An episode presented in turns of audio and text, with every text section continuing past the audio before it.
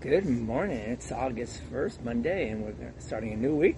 We're going to look at the, the Gospel of, of Luke again, in the 12th chapter, um, verses 22 to 40. And it's, uh, I think, a familiar text for, for, for many of you. Uh, and if not, hopefully we'll be able to break it out for you well uh, this week as, as we, we look at it. So let's start by reading the text. And, and so if you have a Bible open up, I'm using ESV version today, English Standard Version. And um, I shall read it for you. Um, verse 22. And he said to his disciples, Therefore I tell you, do not be anxious about your life, what you will eat, nor about your body, what you will put on. For life is more than food, and the body is more than clothing.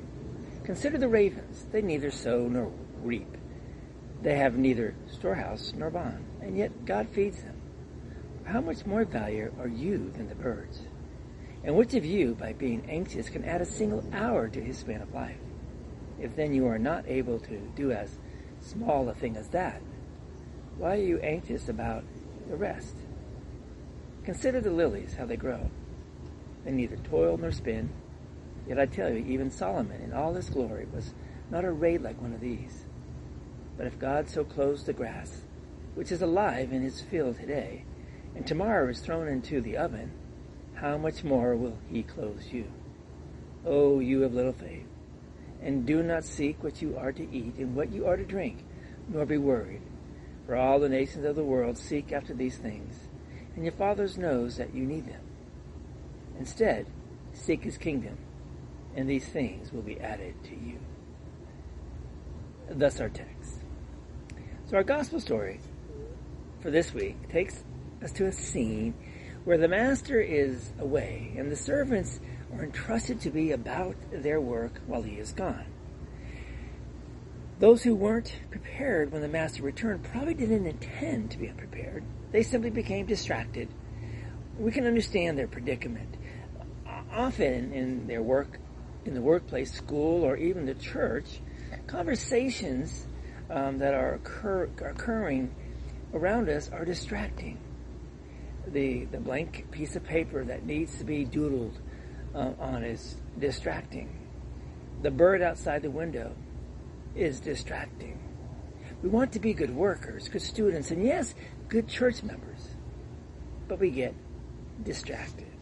Many of us go through uh, life like work, workers um, on their morning commute. In order to get to work, they need to drive. Driving is their primary task.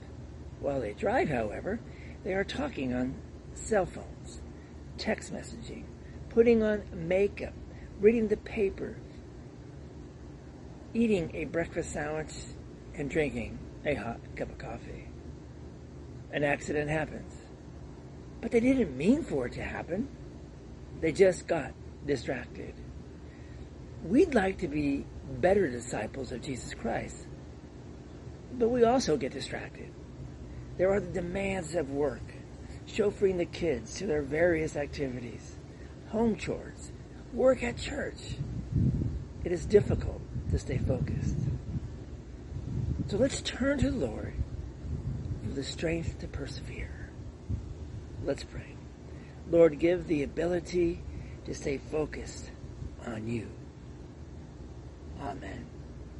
So I pray that happens. I pray the Lord gives you that ability to stay focused on Him. So we're going to covering what does that mean?